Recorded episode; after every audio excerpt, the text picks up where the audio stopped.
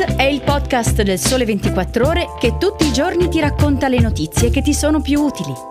Su tutte le piattaforme gratuite e sul sito del Sole 24 Ore.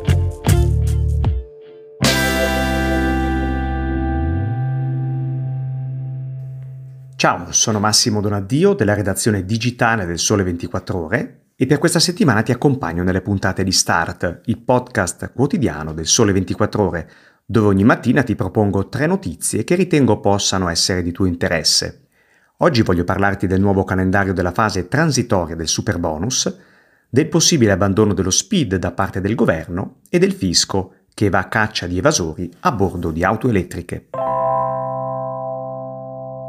Cominciamo parlando anche oggi della legge di bilancio, che riscrive quasi da zero tutto il calendario della fase transitoria, che farà atterrare in modo piuttosto brusco il super bonus dal 110% al 90% nel 2023. Dice questo infatti l'emendamento del governo alla manovra, nel quale viene anche prevista l'esclusione da ogni riapertura delle date già previste per gli immobili diversi dai condomini. Così, tra le molte modifiche di queste ultime settimane, fa capolino un nuovo termine, il 18 novembre, data entro la quale sarà essenziale aver approvato la delibera condominiale per poter beneficiare della riapertura dei termini per le CILAS fino al prossimo 31 dicembre. La CILAS è la comunicazione di inizio lavori asseverata per il super bonus, con la descrizione degli interventi che si andranno ad eseguire sull'immobile. Il governo in sostanza ha deciso di non riaprire in maniera indiscriminata le porte a chi voglia presentare una CILAS in comune per salvare il 110% anche nel 2023. Ha invece individuato delle situazioni da tutelare maggiormente, quelle dei condomini nei quali la delibera assembleare che ha approvato l'esecuzione dei lavori risulta adottata in data antecedente all'entrata in vigore del decreto aiuti quater, quindi entro il 18 novembre. In questi casi una CILAS presentata entro il 31 dicembre basterà per aprire le porte del 110% anche per il prossimo anno.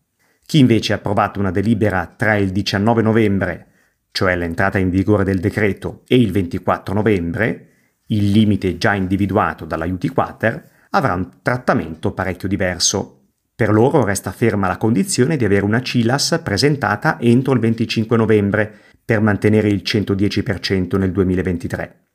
L'idea insomma è di escludere dalla riapertura tutti quei condomini nei quali c'è stata la corsa ad approvare le delibere dopo l'aiuti quater, probabilmente per ridurre i costi dell'intervento. Infatti, nei sei giorni esclusi dalla manovra, le delibere sono state migliaia in tutta Italia. Un rinvio indiscriminato allora sarebbe costato fino a 300 milioni di euro. Più lineare è il caso degli interventi di demolizione con ricostruzione. L'istanza per acquisire il titolo abilitativo potrà essere presentata fino al 31 dicembre prossimo, dal vecchio 25 novembre e comunque salvare il 110% nel 2023. Non cambia però soltanto il calendario, l'emendamento del governo infatti pone una nuova condizione per dimostrare la veridicità della data della delibera condominiale. Servirà infatti una dichiarazione sostitutiva di atto notorio rilasciata dall'amministratore di condominio o dal condomino che ha presieduto l'assemblea.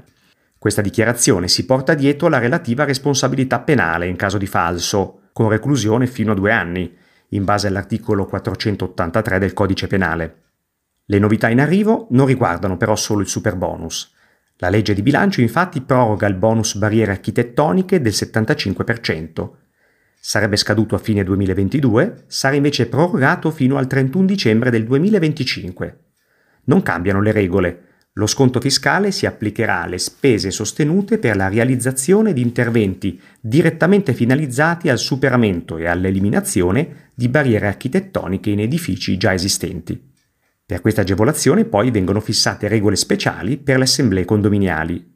Per le delibere che approvano lavori di rimozione delle barriere servirà un numero di partecipanti che rappresenti oltre un terzo del valore millesimale dell'edificio un intervento che riprende quasi letteralmente la norma già prevista in materia di super bonus.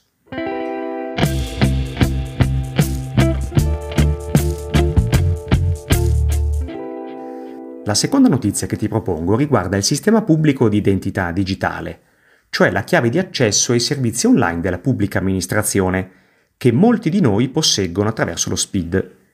Ebbene, alla festa per il decennale di Fratelli d'Italia Il sottosegretario alla presidenza del Consiglio con delega all'innovazione tecnologica, Alessio Butti, è stato esplicito e ha detto dobbiamo cominciare a spegnere lo SPID e a promuovere la carta d'identità elettronica come unica identità digitale nazionale gestita dallo Stato.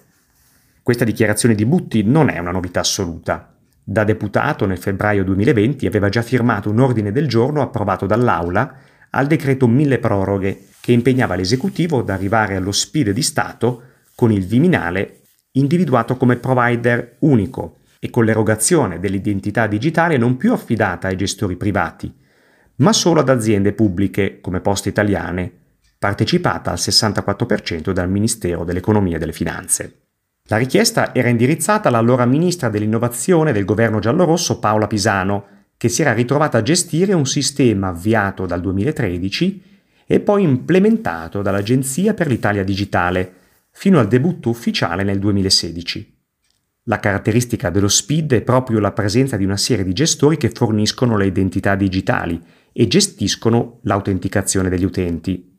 Ad oggi sono nove. I cittadini possono scegliere a chi rivolgersi e attraverso SPID, usando sempre la stessa password e lo stesso nome utente, possono accedere con qualsiasi dispositivo ai servizi della pubblica amministrazione abilitati. Negli ultimi anni la diffusione dello SPID è cresciuta esponenzialmente complici i decreti che dal 2020 hanno promosso l'accesso ai tanti bonus erogati durante la pandemia proprio tramite identità digitale. L'aumento delle identità digitali è stato poi inserito come obiettivo del PNRR, tanto che il successore di Pisano nel governo Draghi come ministro per l'innovazione tecnologica, Vittorio Colao, lo scorso maggio ha esultato per aver tagliato il traguardo dei 30 milioni di cittadini con SPID, in anticipo rispetto alla tabella di marcia prevista nel piano un numero tra l'altro pressoché uguale a quello dei cittadini in possesso di una carta d'identità elettronica. I due sistemi però non sono sovrapponibili. Lo SPID garantisce una soglia di sicurezza di primo e secondo livello. La carta d'identità elettronica, che è un documento di identità emesso dal Ministero dell'Interno e prodotto dal Poligrafico e Zecca dello Stato, rilasciato in presenza al costo di 16,79 euro, che necessita di PIN e PUC, nonché di un lettore apposito da collegare ai dispositivi, arriva al terzo livello, che è quello richiesto dagli standard di sicurezza fissati dall'Europa per l'identità digitale europea, che dovrebbe vedere la luce dal 2025.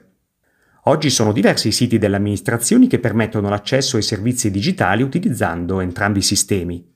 Già ai tempi di Pisano il governo aveva tentato di avviare la convergenza, ma il progetto si arenò per le resistenze del Viminale. Oggi Butti vuole ritentare con un'idea più drastica, creare un'unica identità digitale, nazionale e gestita dallo Stato. Come? Innanzitutto consentendo il rilascio della carta d'identità elettronica da remoto in 24 ore a costo zero e poi studiando una migrazione da SPID a carta d'identità elettronica attraverso una transizione negoziata che coinvolga anche i gestori privati di identità digitali e sia in linea con le regole e gli standard europei un'impresa certamente non di poco conto anche nell'Italia di fine 2022.